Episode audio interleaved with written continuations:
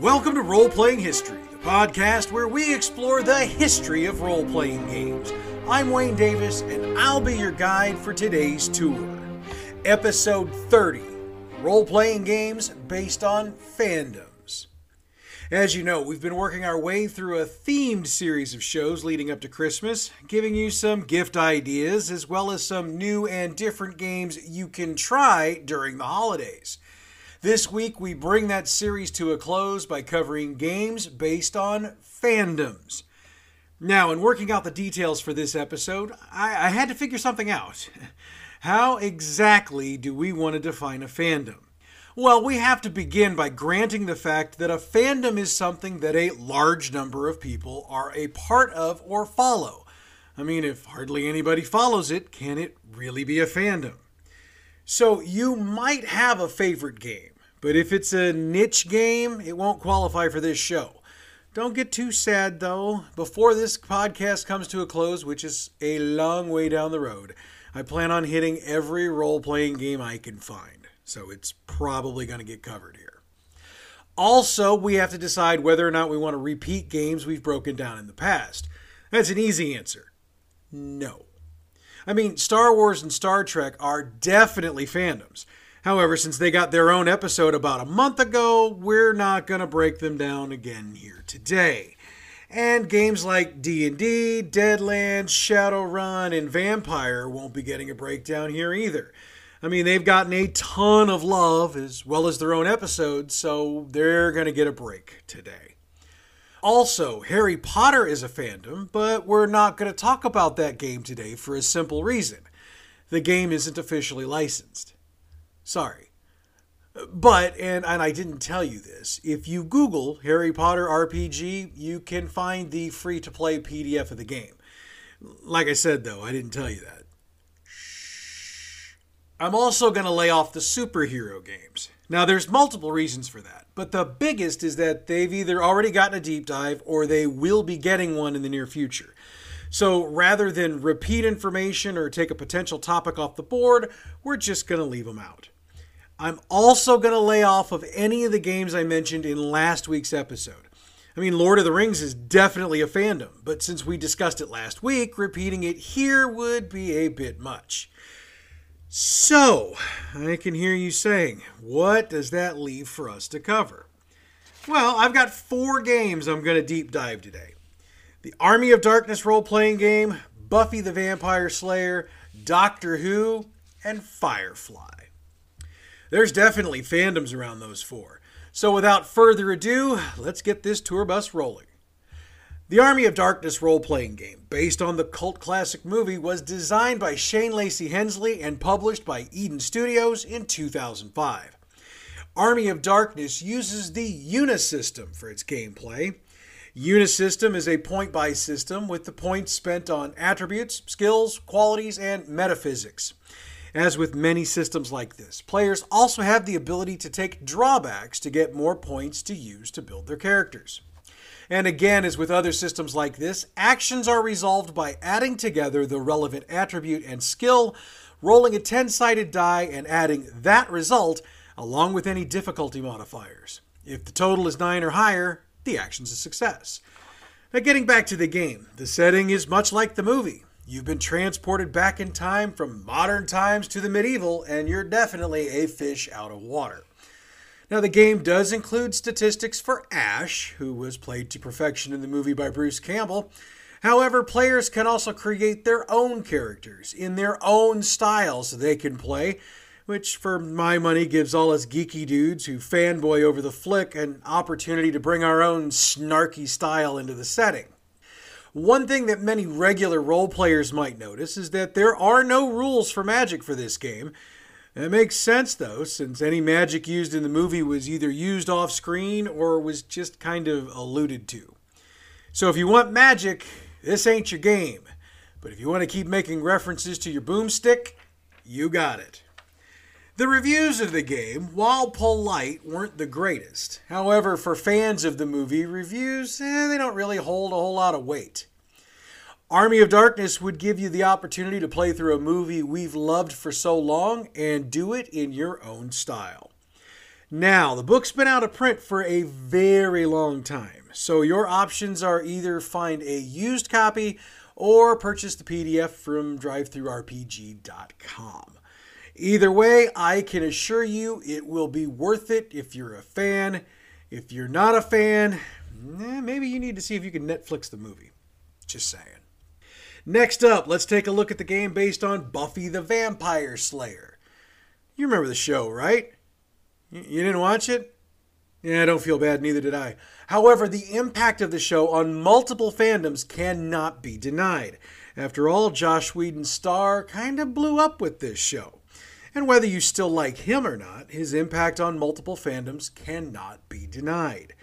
The game was designed by CJ Carella and published by Eden Studios in 2002.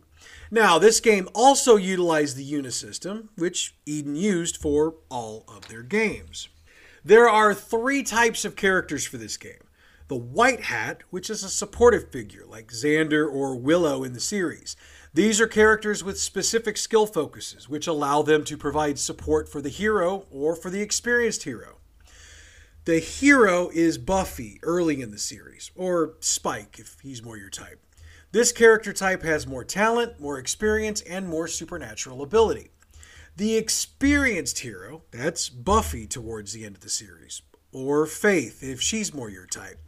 This is the hero who's seen it all and probably kicked its ass. They get more attribute and quality points and many more skill points. Beyond that, the game plays a lot like the show You've got your heroes, you've got your baddies.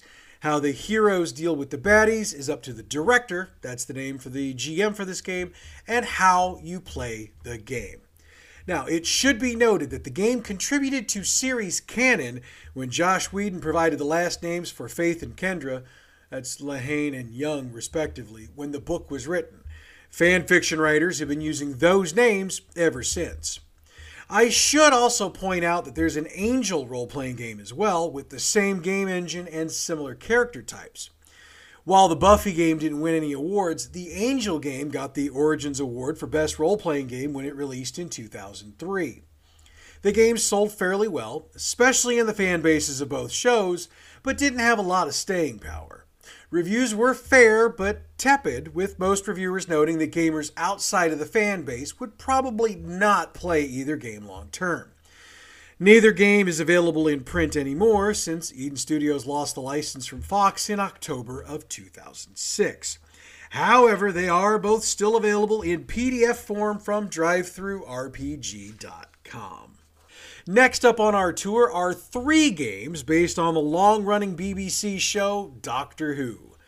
The first version of the Doctor Who role playing game was published by FASA in 1985. Design credit is given to the FASA staff, and the game got two printings. One had painted artwork of the Fourth Doctor and Leela, while the other had a publicity photo of the two of them on it. This game utilized a custom system similar to the one they'd used for the Star Trek game they dropped in 1982. The game is a skill based system with skill levels based on the character's prior experiences.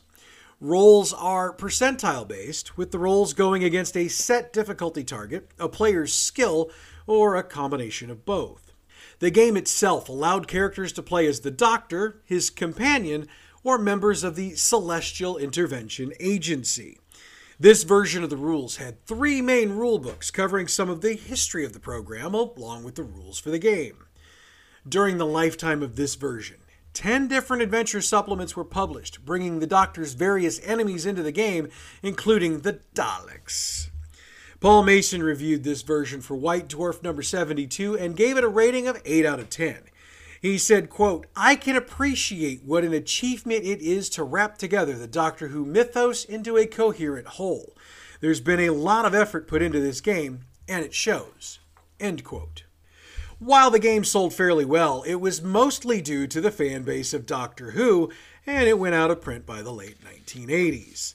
The second role playing game based on the series was Time Lord Adventures Through Time and Space. Written by Ian Marsh and Peter Darvill Evans and published by Virgin Publishing in 1991, this game had no ties or relations to the FASA release at all. Now, one very odd thing about Time Lord is that there was no mechanic or method for creating original characters. The game referee was basically instructed to give their players a doctor and that doctor's companions, or just give the entire group doctors and play on. Later on, an online supplement, Time Lord Journeys, actually brought in a system for original characters, but that came mostly out of complaints about the lack of one at the beginning. The game system itself was all about beating the difference. All actions have a difficulty rating. You subtract the relevant attribute and skill, with the remaining number being the difference. Roll two six sided dice, then take the difference of those numbers. If that number is higher than the difference, the action is a success.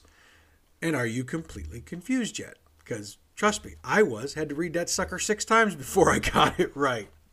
The game book has a treasure trove of information about the various companions of Doctor Who, as well as the villains.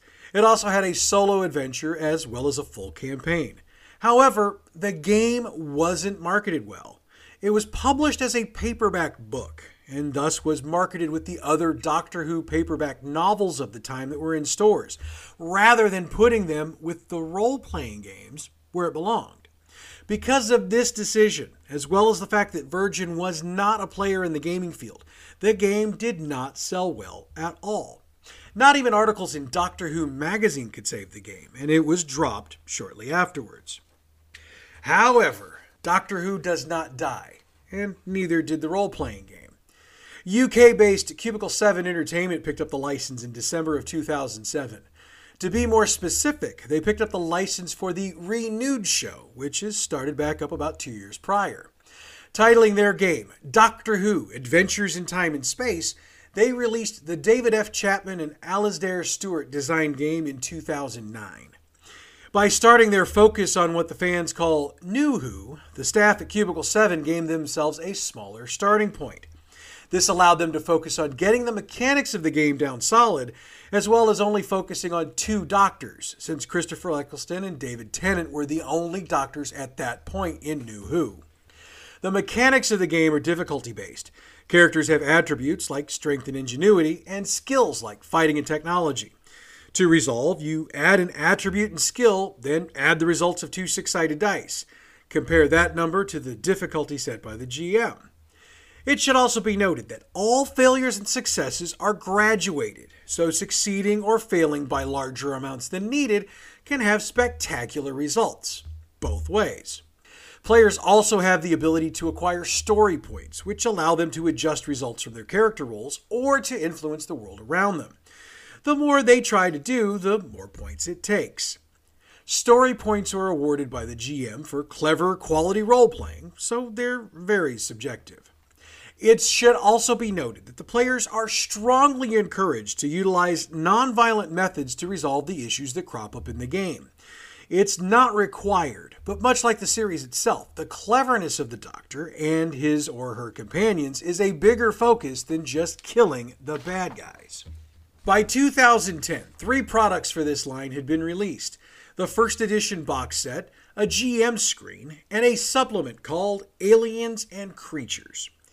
In October of 2012, the 11th Doctor edition was released, putting the focus on Matt Smith's version of the Doctor as well as his various companions. This version won the Gold ENnie for Best Family Game in 2013. It should also be noted that this version of the game was supported with about a half a dozen different adventure supplements, several of which won awards of their own. In May of 2013, Cubicle 7 got the opportunity to expand their license and did so with new supplements for each version of the Doctor. By the end of 2018, all of the on screen Doctors to that point had supplements released for them, making all of them available for play in the game. In June of 2014, Cubicle 7 combined all of the books of the first printing of the game into one book, and they released it as a limited edition. This book also had special inserts that tied into the 50th anniversary episode, Day of the Doctor. In 2015, Peter Capaldi's 12th Doctor got an edition of the game, and the game's name was changed to Doctor Who Role Playing Game. Oh, and I know that there are Whovians who would say that Capaldi's Doctor was technically the 13th because of the War Doctor. I'm following BBC on this, guys. Don't don't get in an uproar. Jodie Whittaker's 13th Doctor will make her appearance in the second edition of the Doctor Who role playing game when it releases early in 2022. This game has been very well reviewed, and Cubicle 7 has reported consistent sales since the very first printing. In addition, the release of a second edition bodes well for the continuation of this particular version of the game. Now, I mentioned that the second edition is coming out early in 2022. For now, the various printings of first edition product are available either at your friendly local game store, some bookstores, and online. Last up on our tour for today is Firefly. Well, let's back up a half step. First, we're going to look at Serenity, which is the game based on the movie released to bring closure to the television show. Confused yet? Just stick with me. The Serenity role playing game was designed by Jamie Chambers and published by Margaret Weis Productions Limited in 2005. The reason for the focus on Serenity was because the movie was all they could get the license for at the time. Therefore, all of the game information came from the universe of that flick. Now, the game utilized the Cortex system. That system is a very modifiable system based on the game you're playing. Characters have a number of trait sets, like attributes, skills, relationships, or powers. Each trait within each set is rated with a die size. That means a big, strong, less than intelligent individual might have a d10 for brawn and a d4 for brains. Much like other systems, when resolving checks, you select a trait from each set, roll the dice as a pool, and then add the top two dice. That's your total. Any ones or hitches, and you take that into account. Another die from the pool is used as the effect die, which determines the magnitude of the die roll's impact. So, with the system in place, let's look at the game. Now, the book is in full color, and it swings back and forth between the characters from the movie and a crew that was created by the development team. And there's a ton of pictures in the book, but again, they all come from the movie. For the record, just make sure we're clear on all of this, this is because the rights to the movie were controlled by Universal while the TV show rights were held by Fox, and the publisher made their deal with Universal. Now, all of the stats for the Serenity crew are based on their appearance in the movie.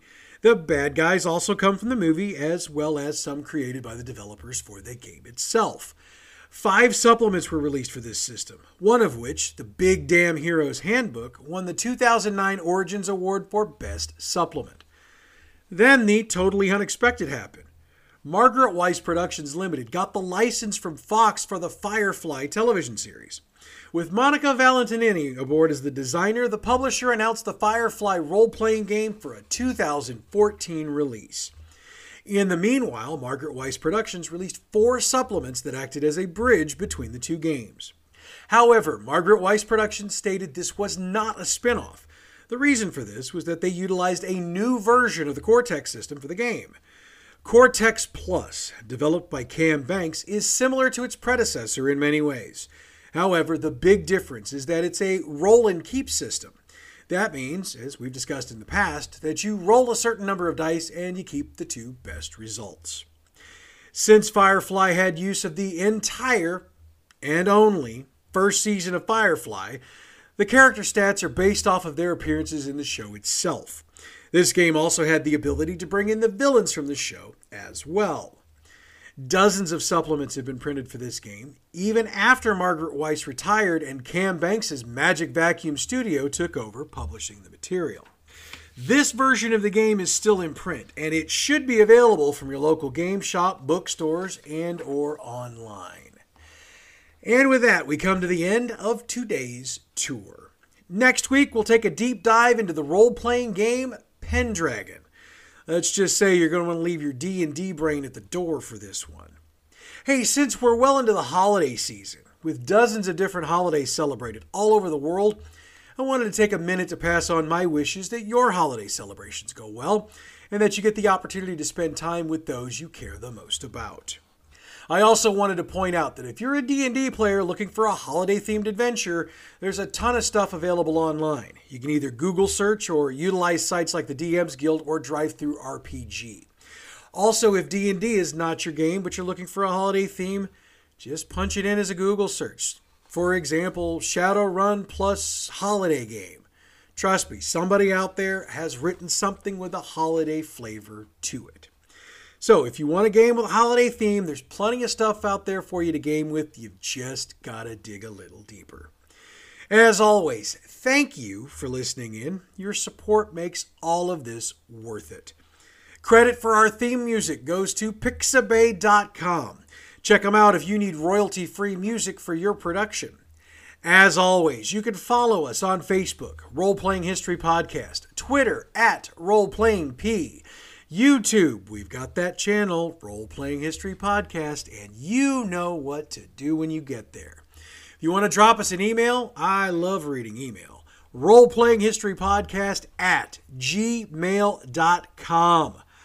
Next week, we deep dive Pendragon on Christmas Eve. Means I better lay off the eggnog.